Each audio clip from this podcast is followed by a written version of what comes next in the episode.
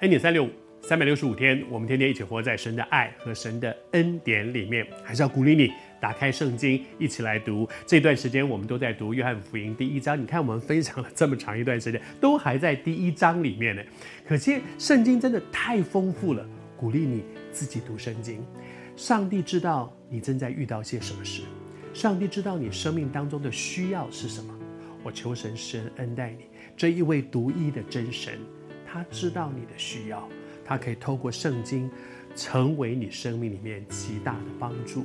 鼓励你读圣经。而接下去我们要来读到的是说，施洗约翰他怎么样证明耶稣基督是这一位神？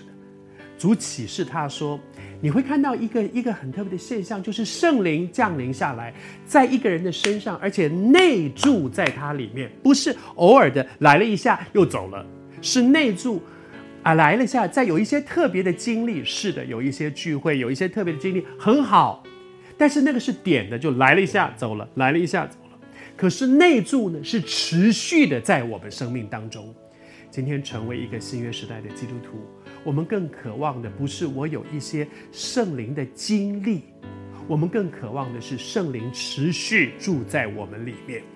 那个圣灵的内住是耶稣就是基督的证据，而今天圣灵内住在你我里面，也是我们是一个属乎神的基督徒的一个生命里面的印证，一个凭据在我们的生命当中。谢谢主。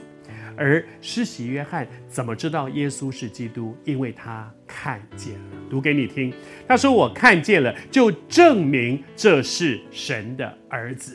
神给他一个启示。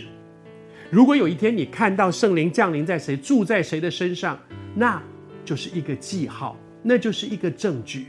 神这样说的，而事情真的就这样成就。”他说：“我真的就看见了，我就看见圣灵降临在耶稣的身上，并且内住在他里面。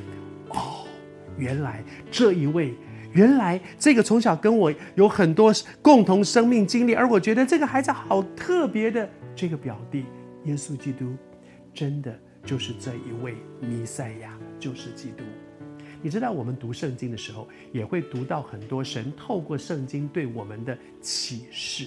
而接下来呢，我们就是来查验，因为如果这个启示、这个感动真的是从神来的，就一定会实现。上帝给我们的启示，圣经里面充满着各式各样的启示，一个一个、一个一个都在实现当中。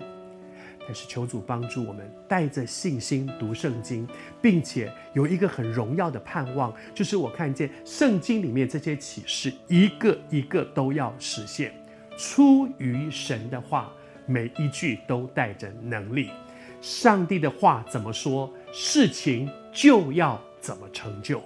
读圣经，查验，然后你会知道神的话真的，事情怎么他怎么说，事情。就会怎么样成就？